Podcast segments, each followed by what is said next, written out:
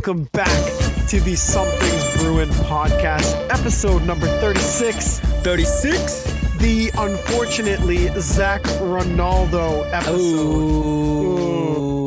Yeah, it's a, t- it's a I tough think one. I think we should add as well for I don't have their Twitter in front of me, but we we forgot about Andy Moog last episode. He was another Bruin who wore 35. Yeah, but we owe an apology. there has to be somebody other than Zac Rinaldo who wore 36 for the Bruins. yeah, yeah. Let me go through this long, lengthy list of people who wore 36 for the Oh, Bruins. brother. Some very notable players. Anybody Marty- worth more than a third round pick? Uh, no, definitely not. Marty Reasoner, Ivan Hummel, uh, Grant Ledyard, Jeff Odgers, John Gruden, not not the John Gruden, The the coach that's been kicked out of the league. Jim, Jim Wiemer. Uh, Jim Jim Wiemer is one of them. Brian Propp, Ron Flockhart, Mike Stevens, Moe Lemay, and Dave Reid. So legitimately, the most notable person in Those- that is Zach Ronaldo. Those sound like a bunch of like computer generated names in NHL. When you like sim to the year 2045 and they've just run out of guys and your Yeah. league is filled with a bunch of computers, that's everybody who's worn 36 for the Bruins. Especially Ron Flockhart. That sounds like a character in Overwatch, dude. Yeah, actually, you know what? Now that I'm, I'm, I'm, I'm I need to go through his. I just know Oh, he was an enforcer. wait. He was actually pretty good. Was it really? 453 games played. This is Ronnie Lockhart, or sorry, Ronnie Flockhart, center, lefty shooter, 5'11, 190. Um, he, he played in 453 career games, 145 goals, 183 assists, 328 points, plus 23. That's, I mean, that's pretty good. That's not bad. Wow. Oh, ooh, oh, hang on a second though. He played he played he played one year with the Bruins. He played four games. He was zero goals, zero assists, minus three. So so Hey, he had three shots though. Honestly, that might have been a that might have been better than what Zac Rinaldo did when he was here. probably. And But he hey, didn't cost the Bruins a third round pick, I'm hoping. Yeah. Oh my God. But hey, uh, at, with that, you know, welcome back to the show. Uh, as always, brought to you in partnership with the Black and Gold Productions LLC. You can follow them on Twitter at BNG Productions. You can follow myself on Twitter at underscore Mike Sullivan, and you can follow Nick on Twitter at Nick Melanson underscore. Um, hell of a lot of topics. The Bruins are kind of buzzing again. Um, Yeah. After after everybody had to panic after the Bruins lost like three games. Oh no, the whole world is gone. for the Oh my God. finally in March. Oh my god, the, the Bruins have 11 losses. The season's over. Oh my god. Can everyone relax now? Is, is everyone back to normal? This team's fine, and they still are missing half the guys on the team. Everybody relax. Welcome Yeah. back to Bruins hockey. Oh my gosh, dude, that game against Carolina last night with half. Uh, first of all, this was what the second. I know they lost three games in a row right before the trade deadline, and this was the second little blip on their radar. But if that's only happened twice, and then they responded by just rifling off seven wins in a row, with some pretty big win, like five to two against a hot Wild team. They beat the shit out of Buffalo. They Yeah. won last night with half their team. The night after, they beat Tampa Bay. Like right. The Bruins are firing, baby. They're back. Parade's back on. And the and the half of the team is hurt. They we they beat they beat Carolina, the second best team record wise, point wise in the league, without Patrice Bergeron, without Hampus Lindholm, without Brad Marchand, without Taylor Hall, without Nick Yeah. Foligno, without Yeah. Derek Forbort. And you know what too is like some of these games as well. Like Swayman's been getting a lot of quality starts here, Oh, and like he's so usually this is right around the time where, and I don't, and I, and I know it's a small sample size because he hasn't been a starter for that long. But if you're just judging off of this year alone, right, he's been really hot and he's had a couple really cold games. Man, he's been scorching now for weeks. He played great against Carolina the other night. He played great against Montreal. He shut out. He had back to back shutouts the two games before that. Oh my God. I know we talked last week about, um, you know, going into the playoffs. If the Bruins really want to ride this two goalie tandem and have them alternate games, I was all about no, you don't do that. And I think, to my head, I'm still saying no. But Swayman's doing everything he can to change that argument that for the Bruins should use two goalies in the playoffs. Hand up. You have a question? Mel, Yes. Jeremy Swayman in his last 10 games as goaltender of the Boston Bruins is 8 2 0 with a 2.00 goals against average and a save percentage of 933. That's crazy. And you know what's even crazier? Do you also have Linus Ullmark's stats over the last 10 right in front of you? Linus Ullmark over the last 10 games is 9 1 0 with a goals against average of 1.99, so 0.1 better than Jeremy Swayman, and a save percentage of 0.939. Dude, you know what just hit me? I don't know if it's possible in hockey, right? Like I don't know the rules. I don't. I don't. I, sorry. I don't, do- I, don't know I the do rules of hockey. I do know the rules. I mean, but I have a I don't- hockey podcast. I don't know the rules about this per se, but Okay. the Bruins suck on the power play. Mm. They're the best in the league on the penalty kill. They have two goalies who are right now the two best goalies in the league. What if instead of playing five skaters and one goalie, the Bruins put out two goalies and four skaters? What could go wrong? Absolutely nothing. I can't think of a single negative outcome from that situation. But- no goals will be scored, and uh, the other team's offense will be stifled by the by the Bruins penalty kill. And they put Marchand out there. He's a and Bertuzzi, a couple penalty kill merchants. They'll get you a goal or two. But since we're on the topic and people have been discussing it, and I think that the the answer is obvious, and we kind of talked about it last episode as well. Which, by the way, actually, before we even jump into it, I just want to apologize for my poor editing skills on last week's episode. I forgot to edit out uh, a part after the ad read, and it was just kind of you got to you were a fly on the wall in our lives for a solid minute and a half. Mm-hmm. So so I apologize for that. That won't happen again. But getting back on track here, um, with two goalies in Linus Ullmark and Swayman literally playing unbelievable, both of them. Um, it's the hottest that Jeremy Swayman has been all season long. Uh, Ullmark is doing Ullmark things, just being the consistent guy who you can rely on every night. Um, it's been a conversation on who are you going to start in the playoffs. More actually, you know what? It's more of a conversation of do you roll with one goalie all playoffs or do you continue with this rotation that Jim Montgomery has implemented? Yeah, that's definitely the conversation. I feel like the uh, I feel like sports radio jokingly was trying to get people going, saying, "Oh, you can who's going to be starting, Swayman or Ullmark?" But I think the conversation right now is uh, Ullmark will get game one, but it's not so much of will it be Ullmark the whole way, or will they do an alternating goalie system like you just mentioned? I mean, our last episode, of course, this was coming off of Swayman's back-to-back shutouts. Um, I was, I was, I, and I think I still agree, but I had the argument then that I would still pick one goalie and ride with it. Mhm. Um, you, at this point, at this point, you can't, you can't pick wrong. And if you want to hear my reasons why, just go back and listen to the previous episode because I laid them all out. But I mean, teams just don't do that. You just don't start alternate games. You don't look at a first round opponent and say, we'll give goalie A game one and game three and goalie B two and four. But again, I like I no team has ever been in the position to do that either at the same time. So um, I don't know. And we mentioned it last episode too, is both of them have so little playoff experience Yes. that part of that too would also worry me in alternating them games. Like if you start Ullmark game one, let's say he has a shutout, like I would want to ride that instead of just, you know, saying you get a night off and we'll start Swayman game two. Um, because again, like we mentioned before, like it's a different animal when the playoffs come in. Like the lights are on, you got to save every shot.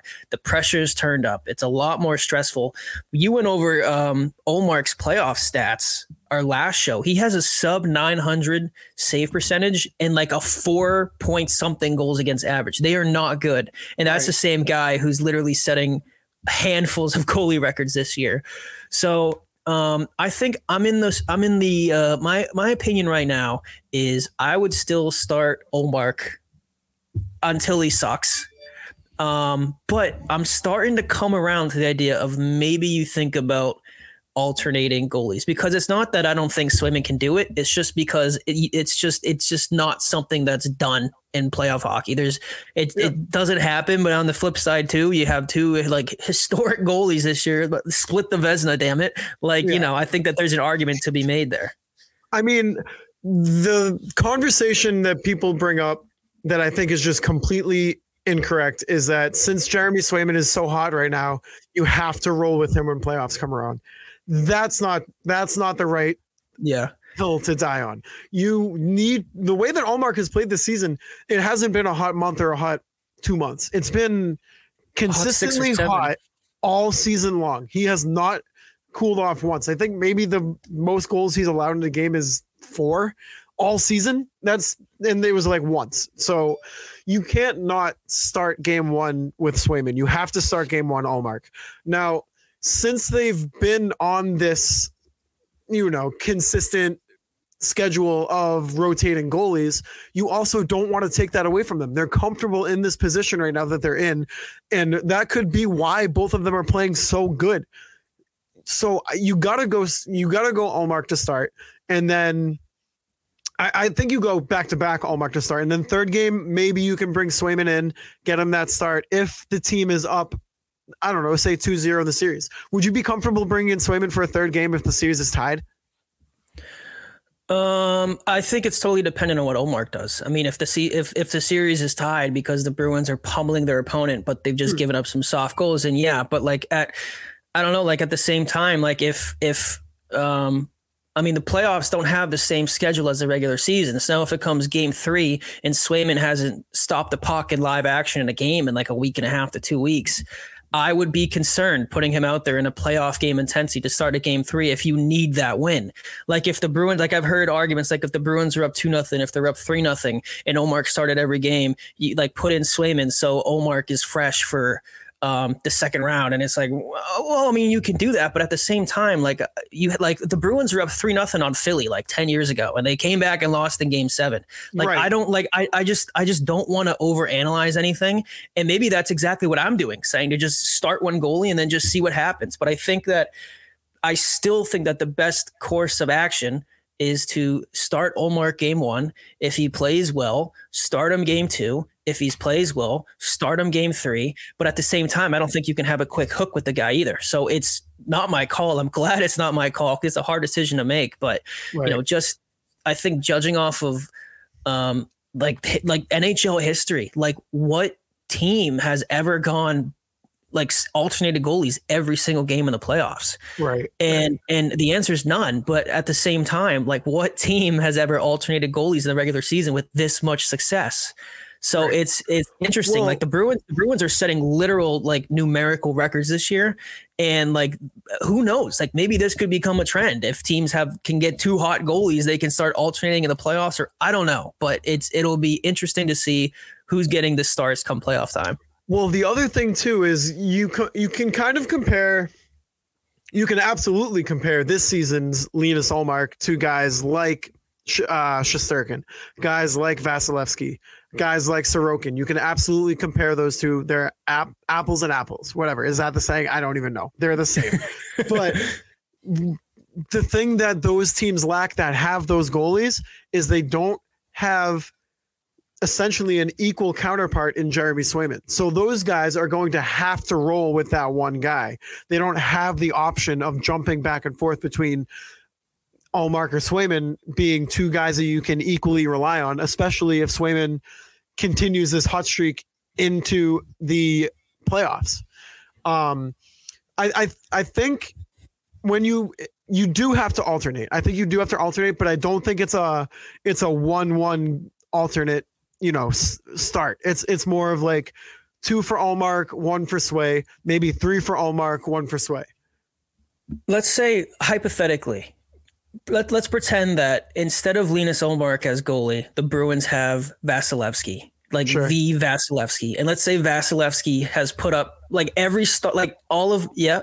Is Swayman still the backup?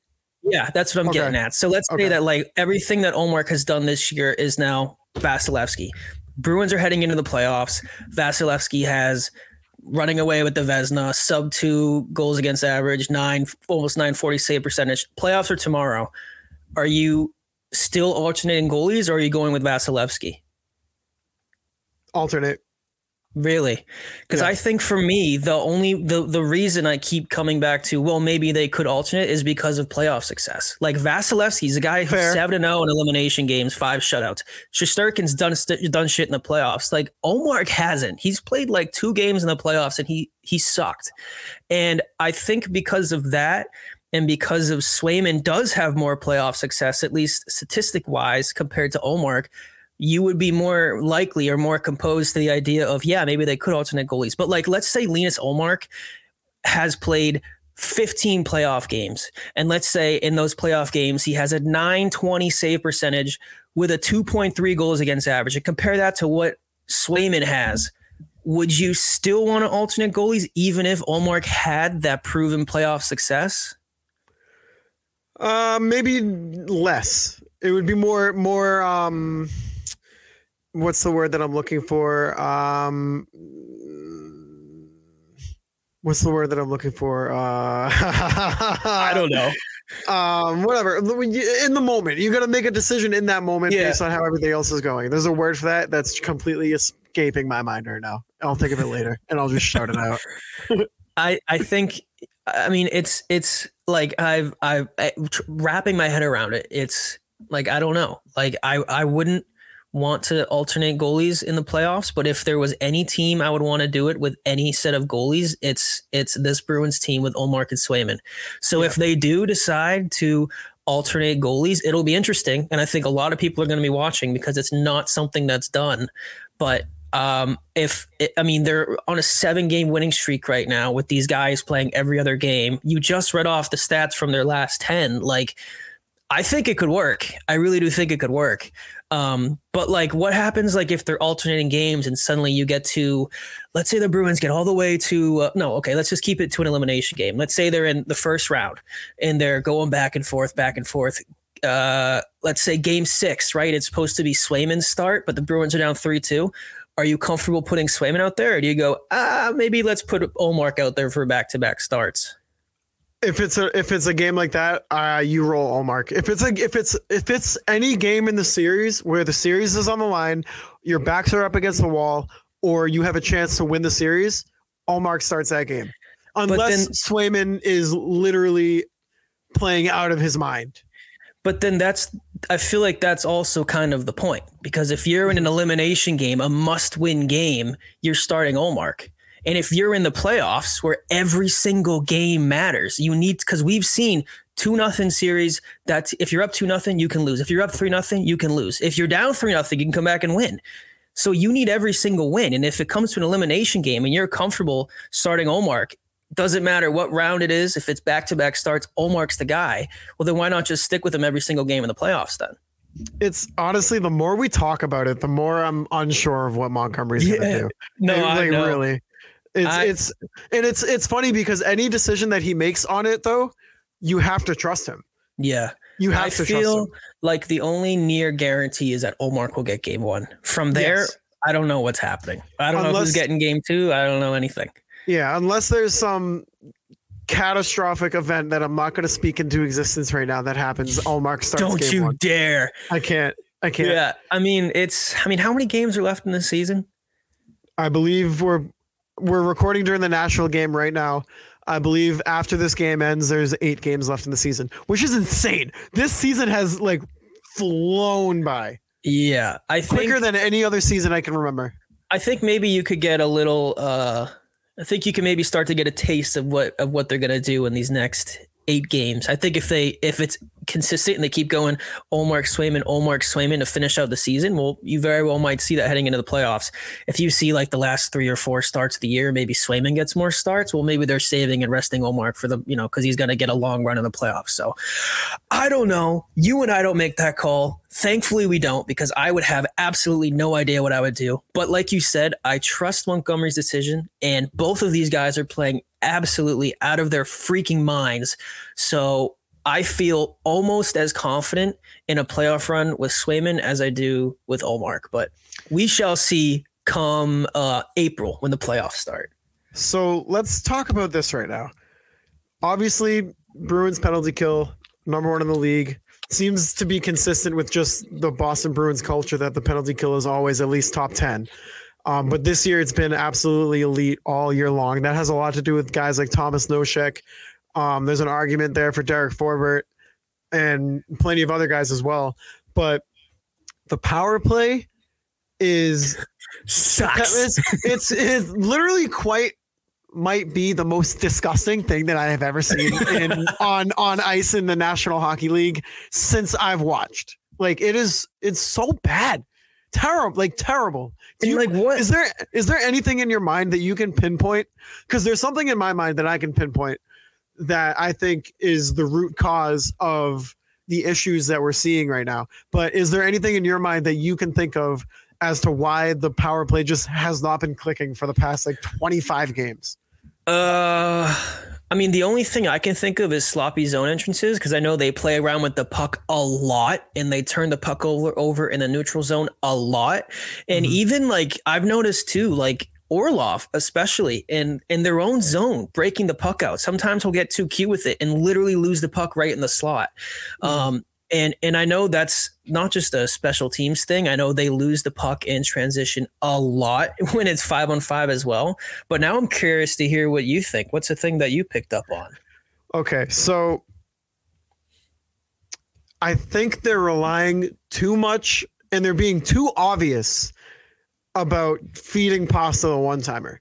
I think they're being Mm. way too obvious, dude. Every single time, I, ju- I mean, I just watched the power play. We had a power play to open the game up against Nashville, and they were doing the exact same thing. Pasta is just camped on the side in that OV spot, and they all know it's coming. yeah. Everybody on whatever team we're playing, their PK knows it's coming because Yeah. he doesn't he doesn't move. He just sits there. Like maybe he'll shift a little left and right, but it's like you you can't just rely on one thing. You have a power play. Get the puck to the front of the net, mix it up a little bit, create some chaos. You have an extra guy out there for a reason.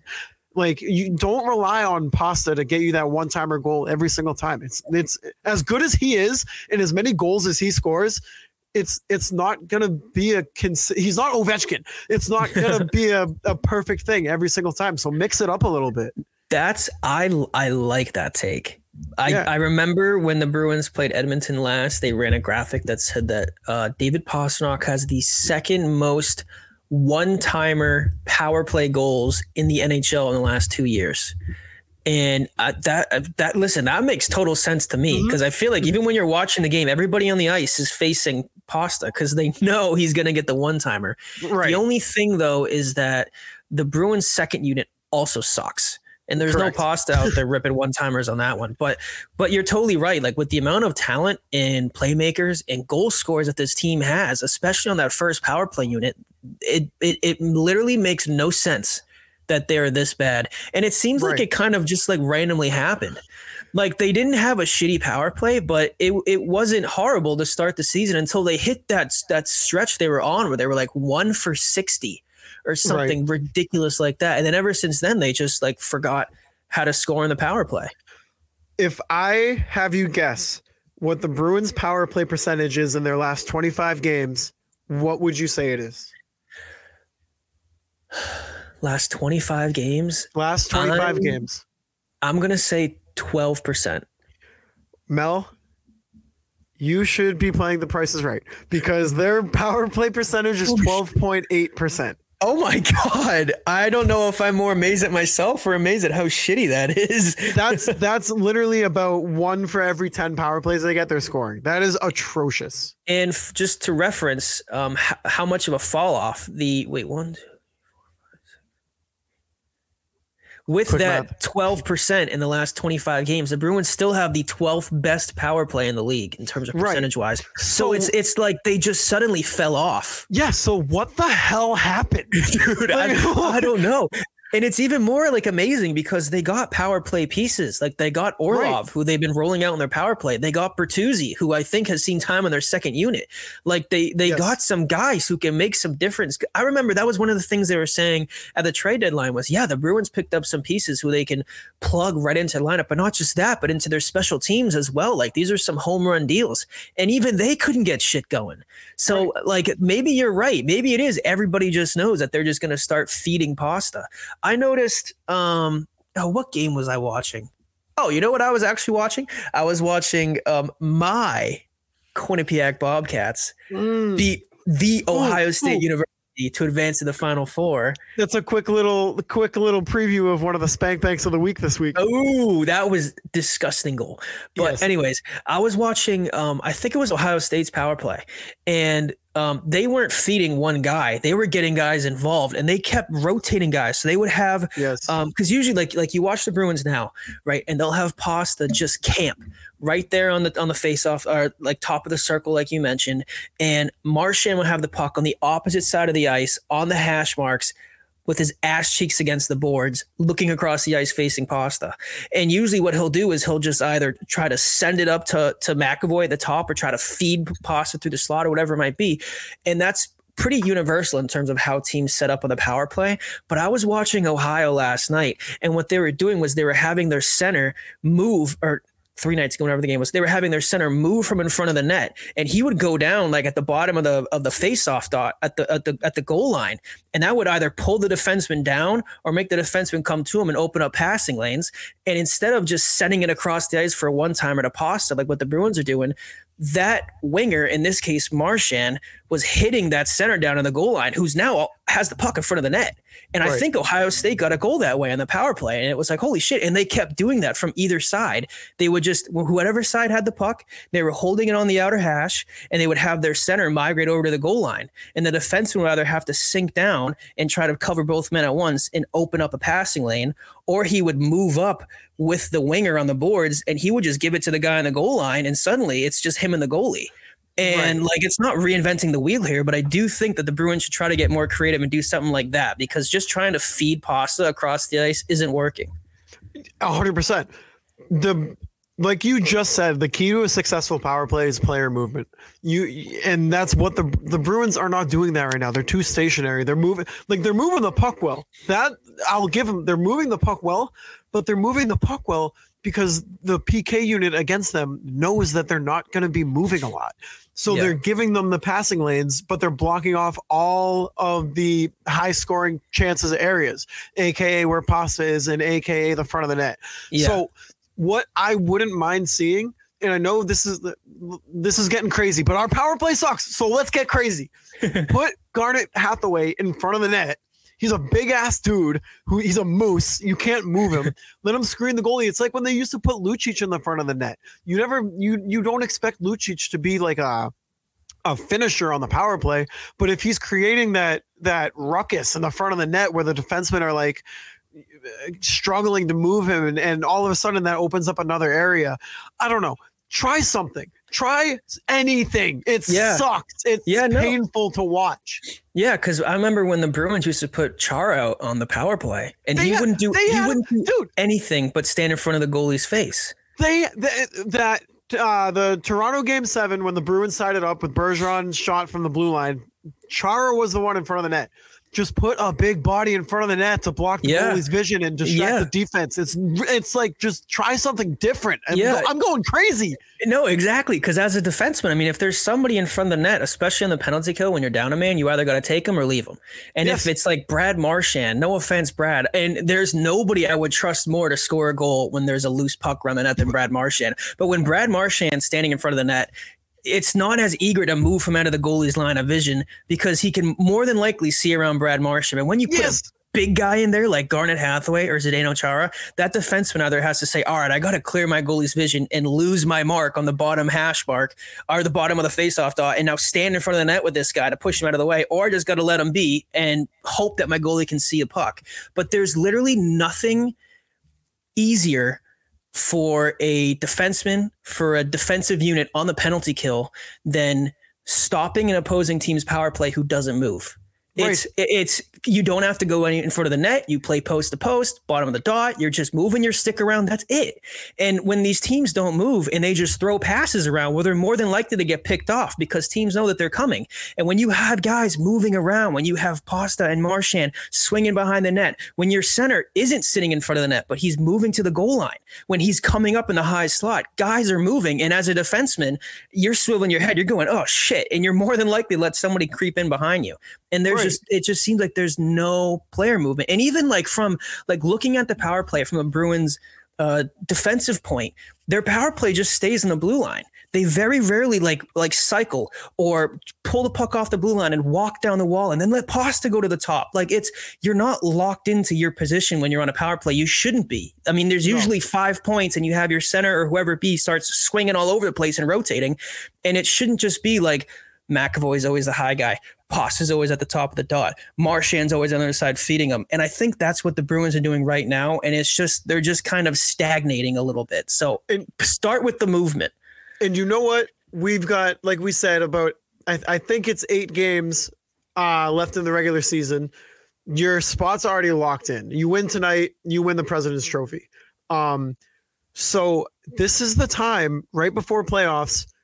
Mix it up literally throw. I wouldn't even be mad if they had a power play line of like Tomas Nosek, Jakub Lauko, and Trent Frederic. I don't care. Yeah. literally try anything. Like it, like maybe maybe the guys who are on the power play right now, you know, the you know Marchand, Pasa, Bergeron, blah blah blah blah blah, the top guys. They might need a little mental break from being on the power play. Let yeah. them let them watch what these other guys can do out there and be like, okay, well, if these guys are b- moving the puck like this, w- what are we doing wrong? Where we can, what can we fix? Because clearly, um, our offensive skill is obviously higher than guys like Nosek, Frederic, and Lauko. Yeah. But if if those guys are able to put one or two in, or if they're even able to have some consistent pressure, then let the guys on the bench who are normally on the power play take a look at what they're doing and maybe take some notes. It's it's not it's not I don't think that's an outlandish thing to consider. Like, why why are you going to let these guys keep continue to go out on the power play and just not cash in? Give them a break, let them figure it out, and and I don't know, just just let them have a break from the power play for a little bit. Everything's locked in as it is, anyways. This is the time to tinker. Yeah, I, you know, I would like to see Bertuzzi go out there in a power play unit. I would like to see him go out there in the top line. And like it like I'm trying to think of who he could go out for.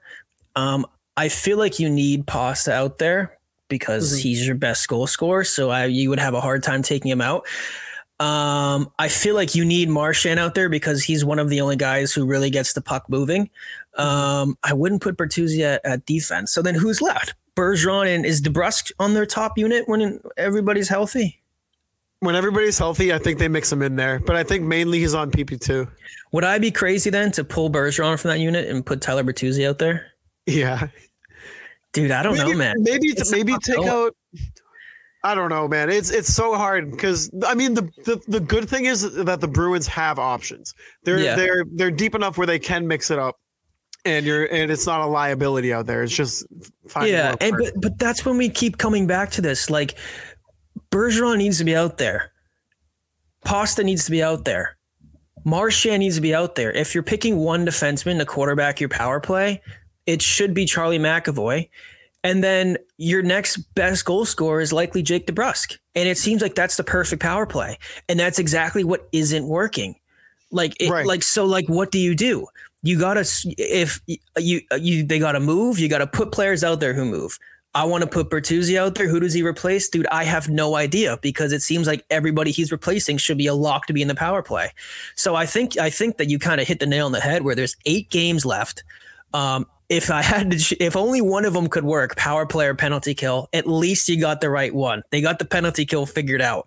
But I mean, jumpstart your power play, man. Try some new stuff. Draw up some plays put out a, a random combination of players out there. Let's put the check line out there to start the power play. Damn it! Like let like let's yeah. see because they yeah, move the puck. Yeah, they're why flying not? all over the ice when they're out there. Like that could be a reason. And you know what? Let's have. I like that. Why don't they try that? Like why don't they just the try that one power play on the, on the power play? They could have. um let's have Hampus Lindholm quarterback to play because he's the best breakout man on this team. Mhm. And um, you know, they've given up some some shitty shorthanded chances. Who cares? Let's put on another defenseman. Let's run Orlov because he Yeah. skates and he moves the puck and he, he jumps in the offensive zone. And let's try that and see what happens. Because this lineup that they have, their first power play unit, and I can't name you who's on their second power play unit, um, it's not working. And they got to try something new. They got to try something else. So let's get crazy here. All and, and even the check line as a power play unit shouldn't even be crazy. Like it feels it's like not. it's, almost, it's like wait, That- that's that a, was a- like a perfect suggestion. That's, that's a great idea. I don't like like uh, oh, I just like this is the one thing that's so frustrating with me right now is just it's whatever you're doing right now is clearly clearly clearly to everybody on earth who watches hockey it's clearly not working. Just try something different. Try something. Who said it? The definition of insanity is trying the same thing over and over again and expecting a different result. Yep. Something like that. Maybe let's you know, Don Sweeney, put in a call to Edmonton and and just say, listen, man, send me your whiteboard. What are you guys doing? And and You know, honestly, he'll just tell him, what we have McDavid. Yeah, And yeah, I that'll, that'll be the whole phone call. The only thing on the whiteboard is just nine seven. That's it. Yeah, so then you know what? 9-7. I say this offseason, let's get Jake DeBrusk out training with Connor McDavid, learning everything about about how to be as dynamic of a player as he is, and boom, power play issue solved. He's, I mean, he's got the speed for it. Jake Did you DeBrusk is see- sneaky quick? Yeah, did you see the oh crap, I'm not going to remember. It was on Twitter. Somebody tweeted it and it was like a graphic comparing players.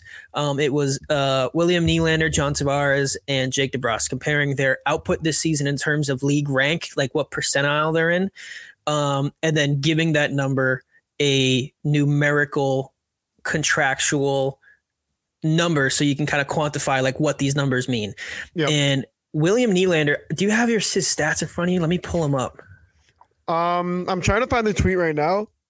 It was Nylander, DeBrusk, and who? And John Tavares. And John Tavares. So William Nylander, of course, center from the Toronto Maple Leafs. Uh, he has 36 goals. Holy shit, 36 goals, 45 assists, 81 points in 73 games this year. Off the top of my head, I believe he's making seven million dollars. And based off of what he's been doing in the offensive zone this year, this system projected. They said that his value to a team is worth like 11.1 million dollars per year. Mhm. So just to kind of so you can understand, John Tavares, ha, I don't have his numbers in front of me. I believe he has 30 goals, but his was like he's he's currently making like 11 and a half per year or 11 million dollars per year. And with the numbers that he's been putting up this year he could be making 11.4 million dollars per year. That's the that's the stats that John Tavares has is what you would expect from somebody making 11.4 and then it was Jake DeBrusk and he is a defensive monster. Like he ranked in like the 99th percentile of every single defensive analytic metric. And he was like between like 80 and up for everything offensive. And it's a Jake DeBrusk contract this year. He's making like 2.4 mil or something. And his projection of what he his output this year equates to is that of somebody who was making like 11.5 million dollars. So you were getting like elite, according to this to this this data, however they calculate it, you were getting elite production on both sides of the ice from Jake DeBrusk, which according to them is worth more than the 36 goals that Nylander has in Toronto and whatever the stats that the captain of the Toronto Maple Leafs, John Tavares, is putting up as well. So I thought that was really cool because like we've been looking, we've been talking about how Jake DeBrusk is finally here. He's finally arrived. He's finally breaking out of his shell. He's like eight or nine points away from a point per game player. Sure, he's missed a month, but despite that, he's still putting up production that is similar to that of an elite winger in this league. And it's great to see after everything he's been through in the last year and a half. And I'm happy that he's still here. I am. I'm glad we can see you and I are able to talk about this because you and I have been in the same boat. Jake DeBrusk's entire career. Neither of us wanted to see him traded. Um, when he requested a trade, it was disappointing to hear because we knew he had so much in the tank. Like there was, so, I had so much faith in his game and his ability that he'd figure it out, and thank God he did. Because I was defending him like no, like I, I, I didn't have a bad word to say about him because you could tell just in his demeanor, like he was frustrated. But when he stepped on the ice and he played, like he was balls to the wall every single time. Yeah. And it's just and it was frustrating because you could also tell he wasn't given. Oh, I'm sorry. Live live reaction. Brandon Carlo just had a um, backhander that was on the line. They got to review that. But anyways, would have been shorthanded too. Um, but you, like you said, Jake DeBrusk is basically at a point per game pace, and it's because he's getting the opportunities. Like he, he- Yeah. he he's finally getting a full season at not only top six minutes, but minutes with Bergeron and Marchand. yeah. And and that's all that's all Cassidy had to do. That's all he had to do. But you just hey, had to tell the guy every now and then you're doing a good job. yeah, that's that's why he's gone. I, I will Yeah. say, I, I think we can put that to rest now. I'm pretty sure that's why Krejci's back. I'm pretty sure that's why DeBrusk took his trade re- request away. Like, Yeah, I think that's I would, pretty safe to assume. I would feel pretty. Con- I feel like that's part of the reason, or at least a large reason too, why Bergeron suddenly went. I don't know. I don't know. Yeah, no, I'll be back, and I might Yeah. come back for a second year too. Like, yeah. And by the way, I'll take like no money to, to Yeah. and my buddy Krejci will play for nothing too. yeah. Um, no, I mean like DeBrusk, he's always had all of the tools in the Right. tool shed, but he just couldn't put it together. And there were glimpses of that guy that the Bruins took in the middle of the first round. Yes. Like he had like 26 or 27 goals like his second year in the NHL and then he struggled since then. Did the did they call it a goal? No, I was just I was gonna say his his performances in the playoffs. Like, Oh yeah, yeah, yeah. that that I mean- infamous video of him tugging on the on the on the beat on Yeah, his dude. jersey going by the bench. Like, and he's like Come on. and he's like the perfect player for who the Bruins need. He's Yes. gritty, he's a grinder. Um, he'll, you know, rub guys out on the boards. He's not afraid to two-hand a guy in the back of the legs. And at the Yeah. same time, he puts the puck in the net and he'll and he'll score two the only two goals of the game in a winter classic playing on a broken leg. Like that's Dude. how much this team means to him. I don't know if you've seen, but there was a compilation, a, a video compilation on Twitter of a bunch of his goals where he's crashing the net and he gets down on one knee and he slides. He, it's almost like baseball when you choke up on the bat, but he Mhm. slides his hand down and he's like basically playing knee hockey. And he has Yeah. like seven or eight goals where he just gets down on one knee, gets into a knee hockey position with that old Mylec plastic stick that you made a curve on on your kitchen stove, and and just puts it in. Like it's little things like that. I, I don't know. It's you can't teach things like that. And by the way, his speed and skating ability is criminally underrated. He is so fast when he gets going.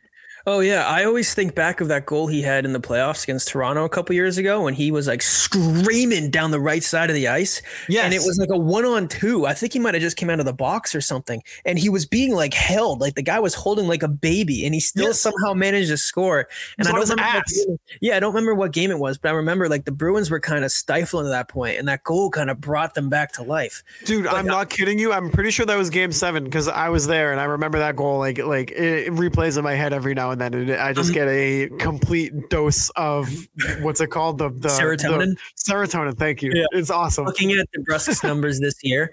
So he's played 55 games. That is the second least amount of games he's played in a season. Of course, the season isn't over, and he also missed some time. But despite playing the second fewest amount of games he's this year in his six-year career, he has 24 goals, uh, which his career high is 27.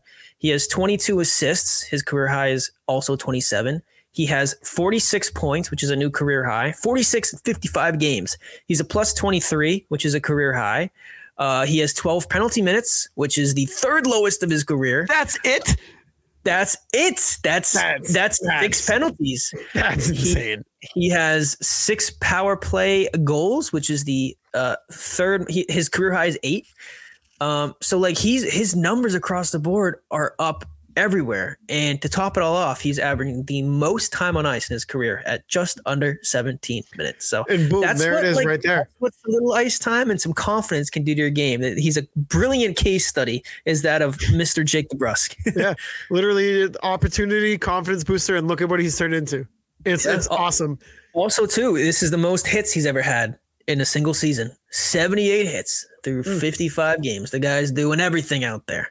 Dude is engaged, and that's what happens when you actually give a young guy a shot. Like, yeah, and he's go. another guy too who's playing for. Uh, he's got a four million dollar cap hit for what he's given you. Again, I know that metric said that he could be making over 11. He could probably he could be making a lot more than 4 million dollars with how he's been playing this year. Yeah, 100%. But um we are probably about halfway through the show, so I want to remind everybody about the amazing Canna Wellness Company. Canna Wellness offers you four distinct experiences for the different challenges that you may face throughout the day. Canna Sleep, Canna Mend, Canna Fresh, and Canna Boost. It's the trusted brand for sports, fitness, and wellness households. With over 50 vitamins, nutrients, and herbal extracts in four compact sprays, it's the most convenient way to get back on track with no pills, water, or messy powders. 90% of nutrients in these oral sprays are absorbed in less than 30 seconds. It's like an fast. entire health food store in your pocket and is endorsed by Olympians, NHL players, and pro sports stars who rely on the Canna Wellness Company to support high performance. So, Mel, let's talk about each product. Let's talk about it, huh? Canna Boost gives you the ability to skip the coffee and sugary snacks and energize the healthy way. Use daily before you work out, when studying for an exam, and other times you need increased clarity, stamina, and concentration. Canna Mend provides the after party liver support and works fast to relieve hangovers in the morning after drinking. This unique oral spray supplement is blended with 11 vegan vitamins and herbal extracts to replenish your body to combat headache, sickness, and lack of energy. Canna Fresh reduces stress and gives your body an immune system boost. Whether you're nervous before presentation or need to calm down after a hectic day, the 11 natural and vegan ingredients in Canna Fresh take the edge off without making you drowsy or unmotivated. Canna Sleep is an all natural and vegan sleep aid, which is convenient and fast absorbing. No mixing beverages, no waiting for gummies to kick in. Just spray, roll over, and snooze. Control your dosage and how much sleep you need. You smack the hell out of your microphone. you want to try these amazing Canna Wellness all natural oral sprays, please go to cannawellness.com. That is C A N I dash wellness.com and use our promo code BNG25. That is BNG. 25 to get 25% off everything on the cannawellness.com website. We thank Canna Wellness for sponsoring this episode and our weekly Boston Bruins related podcast. Sully, back to you. I believe we have some voicemails. I believe you are correct. Shout out to you guys for sending them in. Thank you very much. Let me go open them. Okay, we have two of them. This first one was from Friday, this past Friday at 9:25 p.m. Did the Bruins play on Friday? They did not. So this was the night after they beat Montreal. The night before they went into tower, they beat Tampa. So let's see what they had to say. Hey, how's it going? Uh, it's Tommy Tusak calling in right now, and I just want to say that that fucking play that Brad Marchand made the other night, defending Spurs run, was fucking legendary. Like he made that guy look like a little Sally out there, trying to save his lunch money from the big bad bully, and that was Brad Marchand. Gotta love him. Bruins forever. Goodbye. That is the best voicemail that we have ever gotten. I, who was that? Tommy who? Tommy who? Did you say Tommy? Hang on, let me play the beginning Tommy, I, he said Tommy Tommy something. Hey, how's it going? Uh, it's Tommy Tusak calling in right now. Tommy and Tommy Two Tucks. Tommy Two Tucks. Oh my! Congratulations, dude! You just sent the best voicemail that this podcast has got. he is he is so correct. By the way, when Marchand took out whoever whatever scumbag that was on Montreal, I don't even know his name. He's worthless. Throw him It's in the irrelevant. trash. Yeah, throw him in the trash. Throw him in the river. I don't care. He I- that was amazing. And that game actually, that that Montreal game actually finally had some real rivalry feel to it. And for the Yeah, first time it's in about forever. time, dude. Yeah. It's about time. It, uh, the the rivalry with Montreal, I hate to say it, but the rivalry with, with Montreal has been nothing since they traded PK Subban. correct. It's been worthless. There hasn't been any reason to wake up to play Montreal, especially the last couple years because they do suck. It's- yeah. Um, except for that one, did they- they went to the cup because of the COVID year, right? that doesn't count. Yeah, I was gonna say that's a fluke. But Um, yes, But the picture of Brad Marchand, like looking the guy in the Oh. eyes with Oh. the fear of God, with with it's a it's literally if you haven't seen it, It's all over Twitter. It's a Renaissance painting. Yes. I want. I'm going to commission somebody to paint that for me. It's beautiful. there was two. There was two pictures. There was one of Marchand right in front of the net when he's like looking over the guy like he's just taking his lunch money and like his fist is in the air and Marchand's grabbing the guy's jersey and you can see the big spoked bee clear as day. And then there was another one when Marchand was kind of like skating away and there was just like like a, a, pile of like Canadiens bodies behind him on the ground and Marchand's just like skating away like all pissed. It was like it was beautiful, and of course, it's Marchand defending Bergeron. I love. Yeah, did you, I by mean- the way, did you think that that play was worthy of a a meeting with with the NFL uh, officials or player safety, whoever it was that hit on Bergeron? Um, uh, maybe not a hearing. It definitely wasn't suspension worthy, but it was dirty. It was a Yeah. late hit to, to the head. I don't think it was suspension worthy or anything like that, but it's definitely something that that dude should have and and did answer for. Th- Yeah. and that's that's the thing. Like like little plays like that. That's what the NHL is great like at. You, you have guys in game who can self police the game itself because that moment right there, you you don't have to suspend him for that. You don't have to really go any further than punishment in the game for that. Yeah, you know, I'm glad you said that too, because I know, of course, with uh, AJ Greer just karate chopping Ooh. Hoffman in the in the chin with his stick, there was talks about that, and then there were some people in line saying, "Well, you know, why does he get a meeting and whoever hit Bergeron didn't?" I was like, "Well, come on, they're not Yeah, even close. They're not even close play." to being the same. But. I'm I'm glad you you mentioned uh, self policing because I think that's a good way to look at it. I think um, I think that guy is going to think twice of hitting Bergeron like that again if Brad Marchand or anybody for that sake is out there on the ice with him. Nobody, there was literally nobody on the Bruins who would have got as quick of a response for people coming to his side than it is Patrice Bergeron getting hit like that. I I think it just goes to show that no one even knows that guy's name. I mean, Yeah, I have no no, even- idea. I, I don't I, I remember Jack had a call. He said I and I it's escaping me, but he said um, people don't pay to see fill in the blank name. They pay to see Patrice Bergeron. Uh, That's a that's great quote. It's true. And I wish I could remember who the guy was, but um, yeah, Was I mean, it, was it that Potlick guy? it might have been Whatever his name, I that that's what it looks like on the back of his shirt. I can't get a close enough view. not Pitlick, right? Uh, it might have been. No, Pitlick. it is. It might have been Pitlick. It is Pitlick. Yeah, well, I mean, comeback. Either way, look at this picture. I'm showing it to you right now. Yeah. Oh my god, if you haven't seen That's this a- picture yet, oh you, we'll put it out on the podcast account. It's literally Brad Marchand fully cocked back with this guy on his back, cowering with his hands over his face, and Marchand's about to just beat his face in. He, he literally put the fear of God in this guy. he did. And He's never going to do that again. No, no, he might not. He might never want to step in on And it's- TD Garden Ice. And again. it's it's too bad that Marchand doesn't have his Twitter anymore because I would have loved to have seen what he would have been saying with all these pictures that are going around and Ooh. following that whole fiasco. So I before we play the next voicemail, I do want to ask you this question. So do you think AJ Greer should have been suspended more than one game? Because obviously Hoffman's video, everybody saw it. He's complaining that he got two games and Marchand or not Marchand and Greer got one. And by the way, Mike Hoffman, take a seat, buddy. He's the You're- he's a huge scumbag. He's yeah. Everybody knows what happened in Ottawa with with him, his wife, and and Erik Karlsson and Erik Karlsson's wife. We don't really have to go too deep into it because it's gross and and and just It's honestly, disgusting it's behavior from an adult, from Yeah. anybody for that you're matter. from your teammate.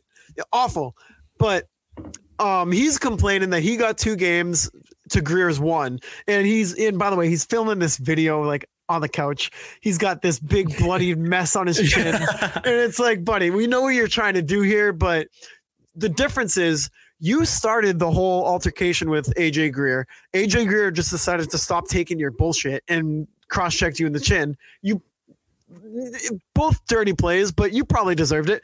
Listen, And- but but Hoffman, Hoffman, buddy, buddy, you cross-checked a guy in the back of the head. In the back of the head, you coward. You you I can't say it. You you softy.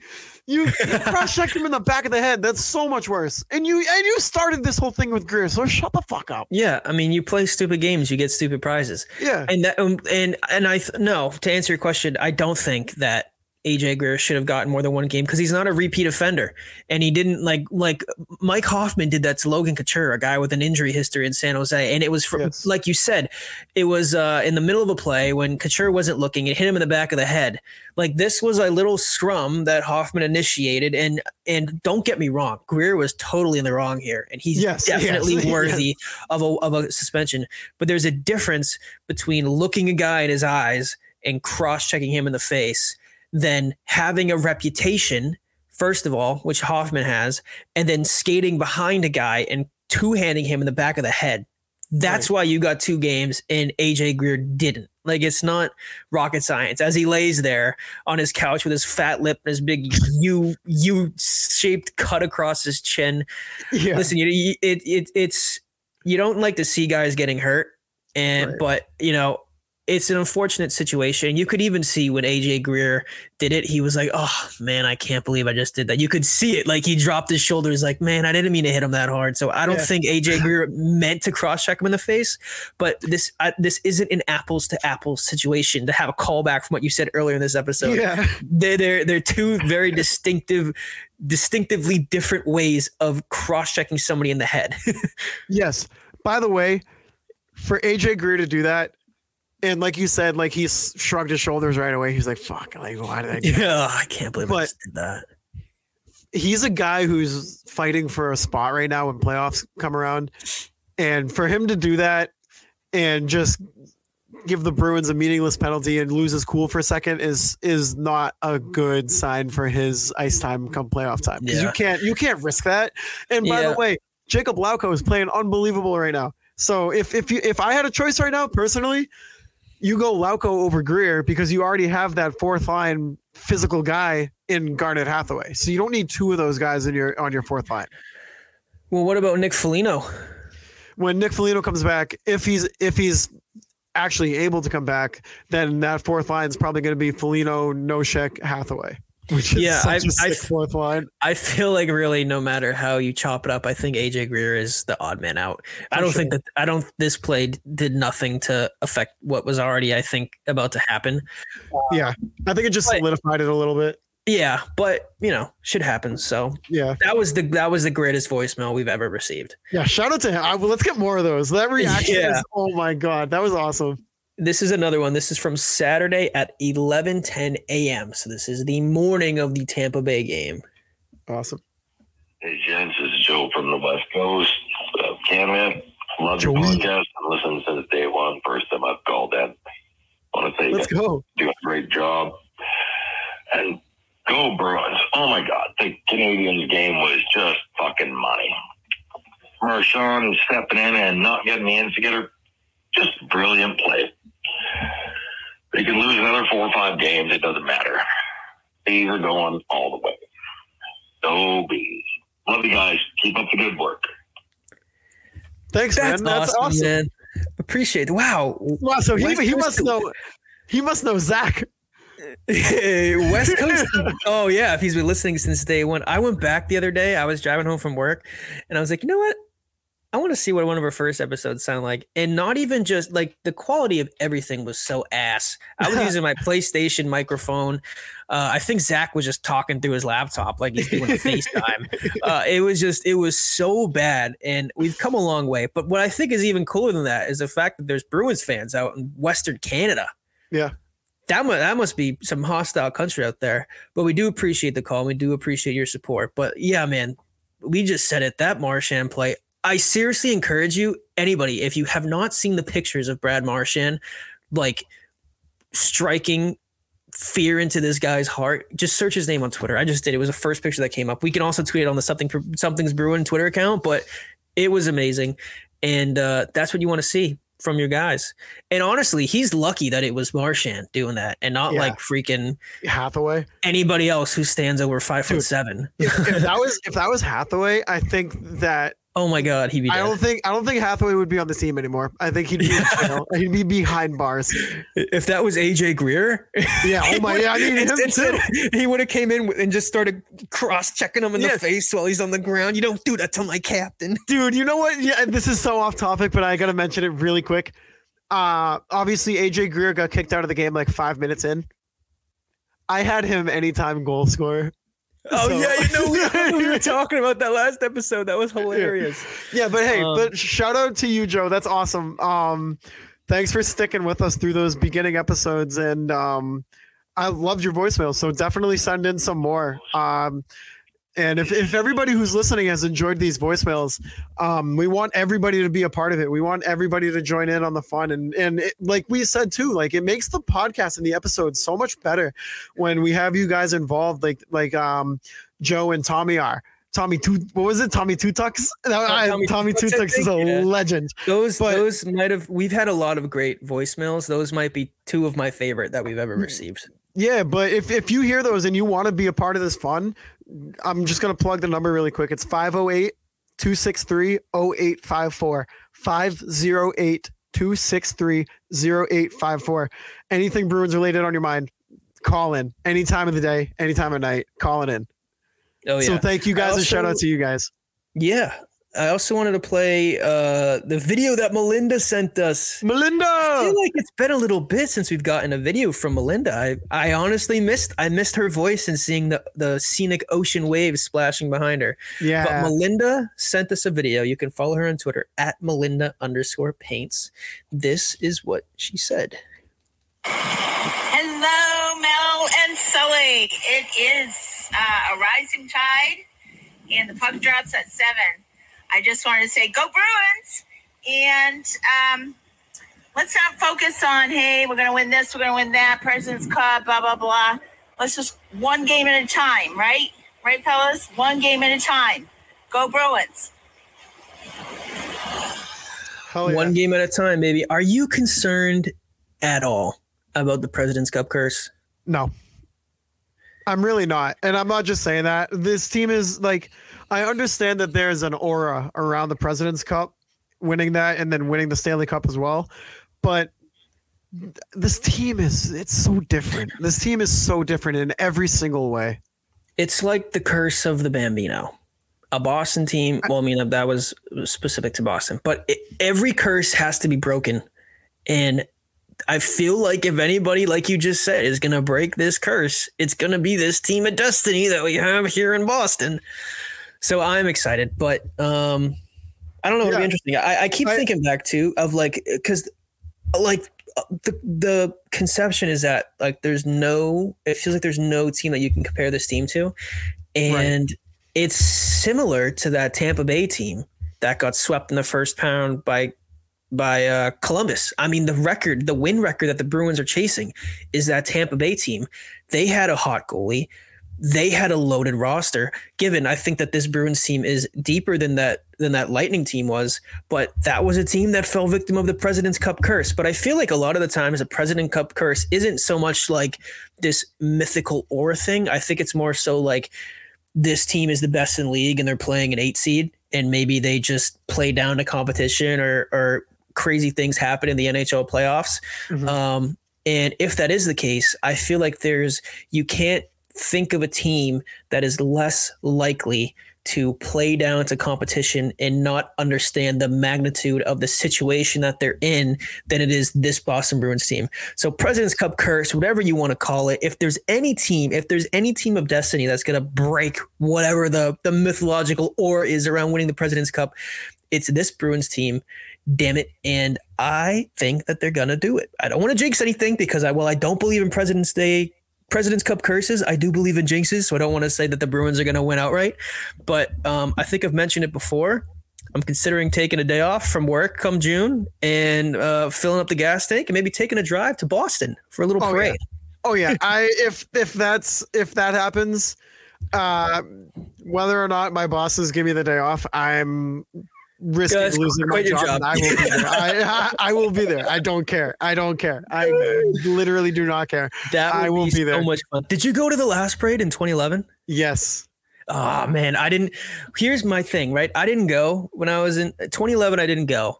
I wish I did, but I, I, still have like, I still have the little bus tickets up uh from from the the um the train ride. Sorry, not bus tickets. The train ticket uh posted up in like one of the pictures that I have. yeah. But how old were you? Uh 2011 I was 14. Yeah, no, I was like, th- I was 13 going on 14. Yeah, I was like 11, so I couldn't I couldn't go by myself, and my parents were working, so I couldn't go. But then, like after all the success after that, like we saw another, uh, is it four, four, three Super Bowl wins? We saw two more World Series wins after that. You know, I never went to a single parade. That's crazy. You need to I, experience it. I well, I always just told myself I'll go to the next one because it just seemed like every team was winning. Like, and even if they didn't win the championship, they were like a one seed, a two seed, whatever it was. Yeah. But we've had like three, like, listen, if you're not a fan of all the Boston sports teams and you're listening to this podcast right now, I'm sorry to rub it in your face, but like we've had like three years now. We're in a bit of a drought. Like, I think I have to go to the next one because you never know when the next championship's going to be. But regardless, even if it wasn't like that, man, this Bruins team, I would want to be there for that. If this is Bergeron last, Bergeron's last go around, Krejci's last go around, who knows who's going to be on this roster next year? We've followed this team so closely. I feel like this year has been so different than years past in terms of like Bruins fandom, whether it be on social media, in the rink, even in the media. And like I would want there want to be there for kind of the last hoorah, if it is the last hoorah, if you know what I'm saying. Yeah, I mean, well, the, I think the difference between this year and years past is that everybody knows that this could potentially be the last dance for some core guys who have been here forever, who have won here before, but but have failed to do so in in 2013 and 2019 and everybody knows they're capable of getting one more and it's it's really right teetering on the edge right at the end and we've kind of along with BNG Productions, Black and Gold the Hockey Pod, Only Bruins, Short Shifts guys, we've built a community on on social media. And it's everybody's together, everybody's enjoying this run together, and everybody has the same mindset. So just kind of going through this game by game all together online and and through voicemails and through DMs and and putting it out there is is a huge part as to why um, this season has just been so enjoyable and so much fun. So it's it's really as much of a shout out as it is to the team in itself for playing the way that they're playing. It's a shout out to everybody who's joined in on the fun online and, and through the podcast and and through our writings and all this stuff. It's it's awesome and it is. It, it, I'm honestly so grateful to be a part of it and that people actually care enough to to join in and have some fun with us at the same time. It's it's it's a feeling that it, it, you can't really match it anywhere else. But um, it's it's been a blast, and and if they can, oh my god, if they can top it off with what we all want, oh my god, this could potentially be the best year of my entire yeah, life. man. that was I gotta get a tissue, man. That was beautifully said. I gotta get here. oh my gosh. No, but you're totally right. I mean, it's it's a it's a testament to this team. It's a testament to the fans. It's just it's the perfect culmination of everything, and everybody's kind of riding that dopamine high of oh my god, like Yes. listen, people coming into this year, we were just happy to have Bergeron come back, have Krejci come back. We, I feel like the writing was basically on the wall that it was the last ride, and let's just get into the playoffs and see what happens. It's felt like this whole season has been house money. We didn't know if it was going to work with Jim Montgomery. We didn't know if Bergeron and Krejci were going to come back. We didn't know if Jake DeBrusk was going to turn into what he's been this year. We didn't know, uh, obviously, that Ullmark was going to become Jesus Christ with skates like there was just so many things that we didn't know and like seemingly throughout the course of this year it seemed like almost everything has gone right. Like i can't think of anything that that hasn't. And like the last hurdle they have is the playoffs. Yep. and um like i feel like a lot of times especially in sports you know especially in boston sports teams we've had a lot of playoff success but there's been a lot of playoff failures especially when it comes to the bruins in the last couple of years here dating of course with the 2019 failure. Yep. and just seems like this team is just destined to right so many wrongs i don't know like there's Yes. been a lot of heartbreak there's been a lot of tough series losses Wow. there's been a lot of of teams that you felt were the one and they just fell short and it just seems like this is what we deserve like it Wow. sounds i don't know like it sounds selfish saying it but like it's No, like hey, I hey, I have goosebumps right now because what you said, it's a team that's destined to right some wrongs. Oh my dude. god. Fire me on up. the No. t-shirt and sell Fire it. me up. No, let's go, dude. Oh my god. Listen, if they're ever gonna play, century. if they're ever gonna play one of our podcasts in the locker room, it better be that monologue that you and I just just shared. like They're the gonna be like- speech. they're they're all gonna stand up and be like, "Wow, these are the same dopes that were saying all that stupid shit about us at the These are beginning." the of the same year." guys that said that they'd kick Foligno off the island in the beginning of the year. oh, these are, that's the kid who called Stanika Stickman. yeah, dude. But um, but yeah, it, it's been an unbelievable season, and thank God we're still going because I'm having too much fun to stop. But yeah, um, I think it's time for everybody's favorite segment of the show, and that is the Spank Bank of the Week. oh so- baby, So, um, for everybody, if you're new to the show and you're just listening, we we pick three highlights around hockey um, every week, and we title it the Spank Bank of the Week. Uh, check out the hashtag. It's literally only our account that has that hashtag. So look up nobody else dares to say that. Nobody else dares. forum. Just the something's Bruins boys. Uh, look up the hashtag Spank Bank of the Week, and you'll see the three highlights for this episode. It is the Crosby backhand goal from from the heavens. That was absolutely disgusting and harder than any wrist shot that I have ever taken in my entire life. um, that that was one. Uh, the Quinnipiac Ohio State game. Christoph Christoph Tellier, um, third Stud. period, about four and a half minutes to go in the third. Batted it out of midair in the crease around Ohio State defenseman to send uh, the Bobcats to the Frozen Four. And then the third one, just because it was so electric. And if you're a hockey fan, you know how much Crosby and Malkin and these guys mean to not only the Penguins, but just hockey in general. Obviously, the Penguins are fighting for their playoff lives right now. Malkin, with about a minute and a half to go in the third against rival Washington Capitals, rips an absolute laser blocker side low on whoever Washington's goalie is now. I think it's Kuemper, and um, gave the Penguins the lead, and they ended up winning that game on that goal, and the crowd just went nuts. So this, these are our three spank banks of the week. Uh, we're gonna play them right here, and then afterwards, we're going to announce a winner for this week's Spank Bank of the Week award.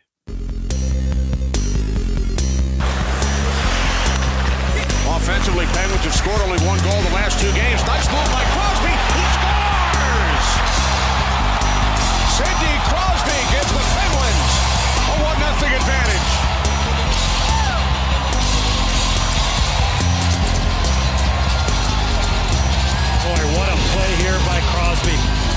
Looks like he's going inside, and then he comes back outside. Gerard was skating forward there. He never even got. He starts turning forwards. He thought Crosby was going to go ahead, and then he just lost where he was. And you talk about an incredible shot on the backhand. Second save deflects over the net as Villion had a chance. Another one in front. Tipped.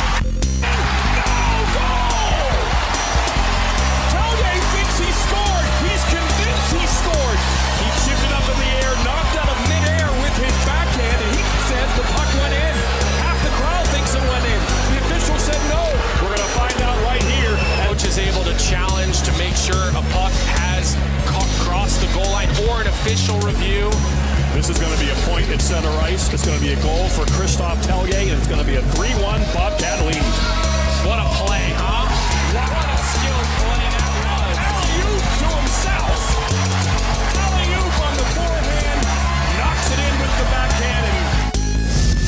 Carries through the neutral zone. Terrible turnover.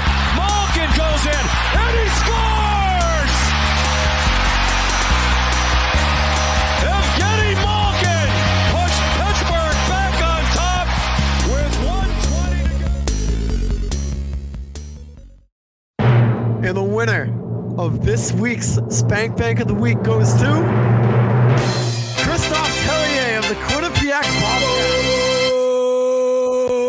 Go, check QU, out, baby. go QU, QU alum and Nick actually. Hell yeah! Listen, Shout if you're out. new to the show, if you haven't listened before, I am a proud thumping Quinnipiac Bobcat, two-time class of 21 and 22. Uh, I've been following their run this season, but I do want to also give a shout out to my roommate from college, Mike. This dude goes to every single Quinnipiac Bobcats game. He is a season ticket holder. Hell yeah. The Bobcats, they were the number one ranked team the entire country for like two weeks or so. I think they lost to Colgate. So then they were number two in the country heading into the playoffs. They were the number one seed in their conference. They beat Ohio State. They're in the Frozen Four for the third time, I believe, in program history. They were just in the Final Four. I believe it was 20. 2020, I think they lost to St. Cloud. I watched that and I collapsed to my ground. I was I was so upset. Um, but back to my roommate Mike, season ticket holder. The Bobcats will be playing in the Frozen Four next Thursday. I believe it's against Michigan. Mike bought plane tickets to Tampa. He's going. He's going to be there watching Quinnipiac play next Thursday, and hopefully, we will get to see the Quinnipiac Bobcats win the their first national championship next Saturday in Tampa, Florida. I'm fired up. I'm ready to go. Connor Clifton, I'm sure, is fired up. It's gonna be electric. Uh, it's a great time to be a hockey fan for me because the Bruins are doing everything right. My alma mater is doing everything right. I just wish that Quinnipiac could have done this last year when I was still Yeah. going to school there. But beggars can't be choosers. Hey, but honestly, if you haven't seen that goal yet, I don't know how you haven't seen it if you're a hockey fan and you're on hockey Twitter, but if you haven't seen it, um, look up Christophe Tellier, Ohio State goal or Quinnipiac goal. Either either one you can look up, but it is so gross and just the magnitude of what that goal meant too, and Oh, the way yeah, he yeah. scored it, absolutely insane.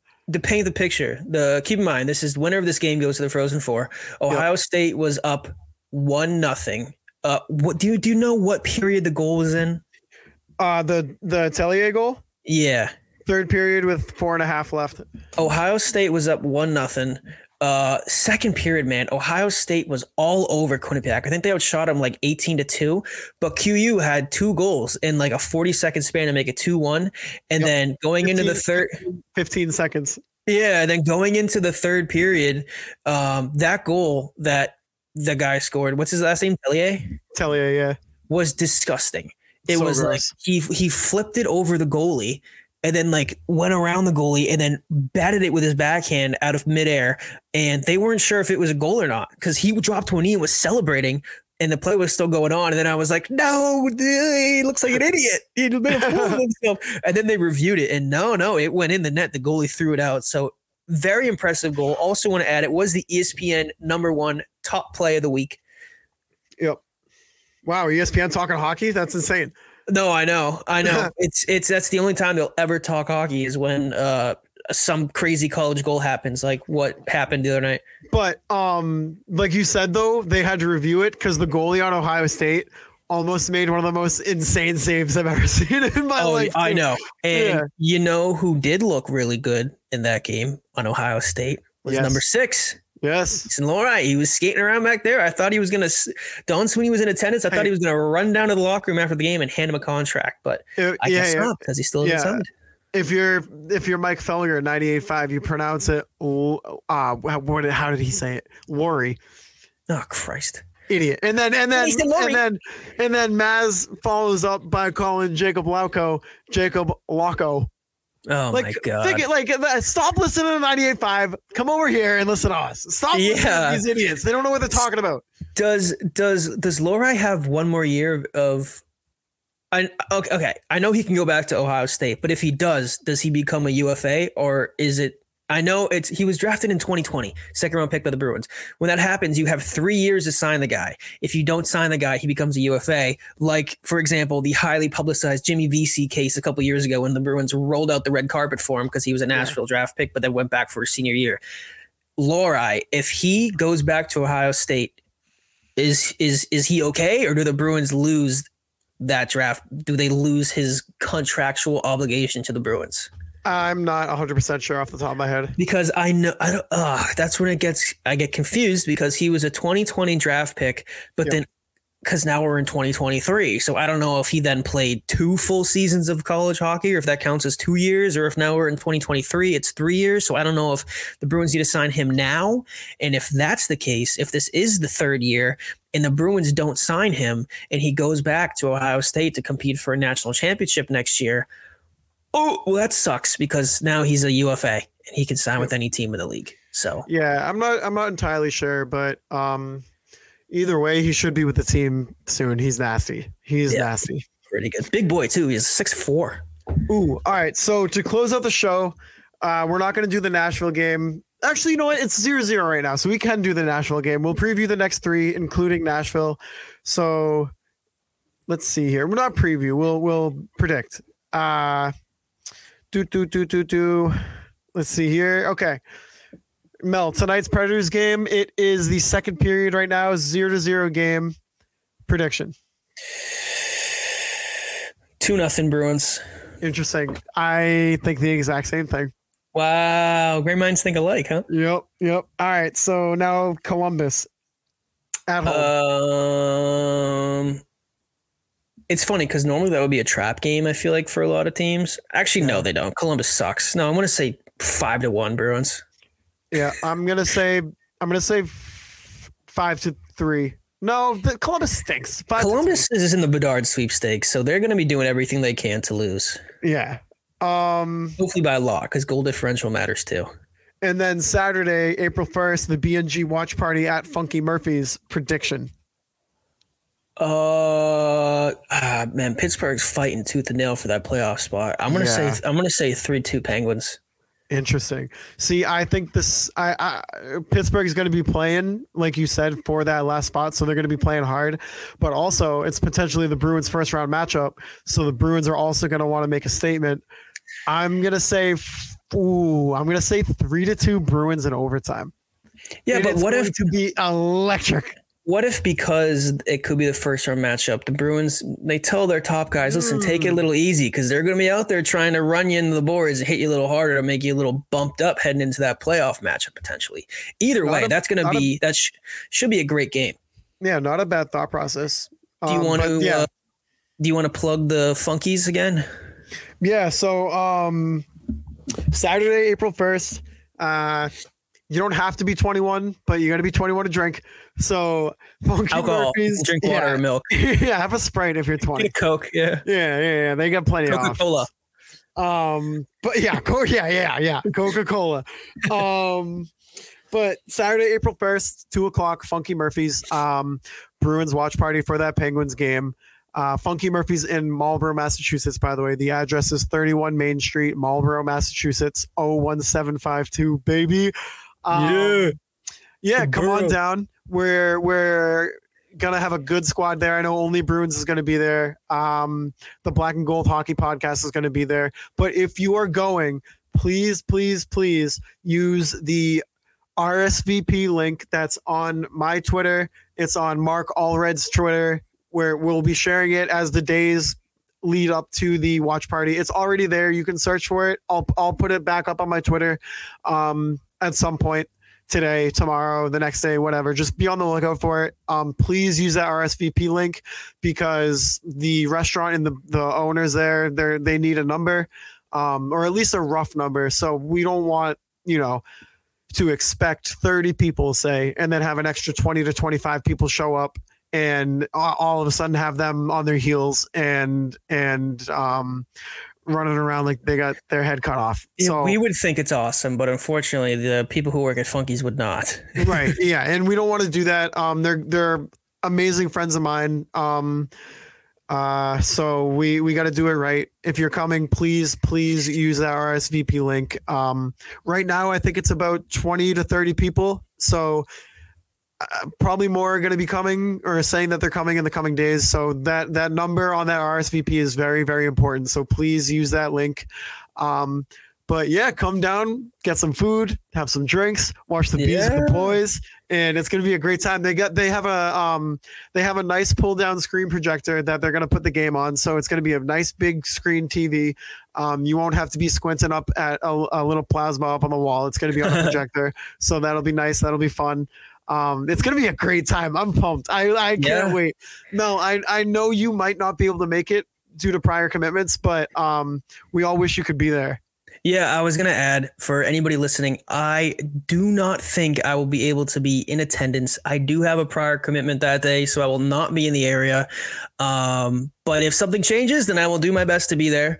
Um, but I have all the faith in the world that you, Sully, will be holding down the fort representing the Something's Bruin pod. But it should be a good time. It should be a lot of fun. Like Sully mentioned before, please, please, please, if you do plan on coming and you do want to drink, get an Uber home, have Yep. a, a sober friend drive you.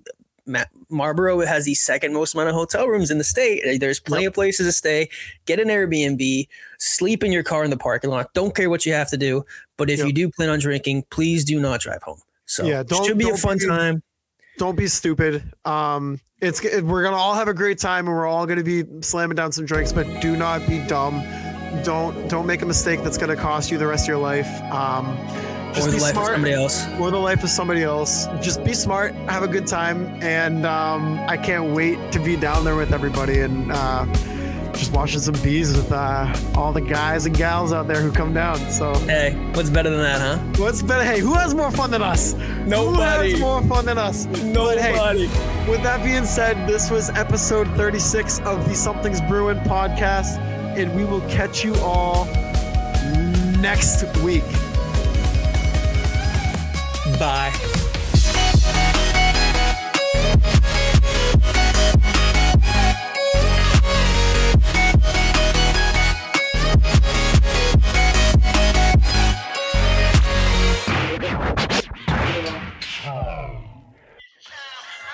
Go for mine. I got to shine. Now throw your Now hands up in the sky. I go for mine. I got to shine. Now throw your hands up in the sky. Oh, wait, get on wait, the wait, TV, wait, wait, wait, mama. I'm a. Wait, Sorry. sorry. New intro alert. We should just cycle through Kanye songs for our, for our intro and just wait until somebody catches on. it'll be it'll well, it'll be 45 minutes of graduation.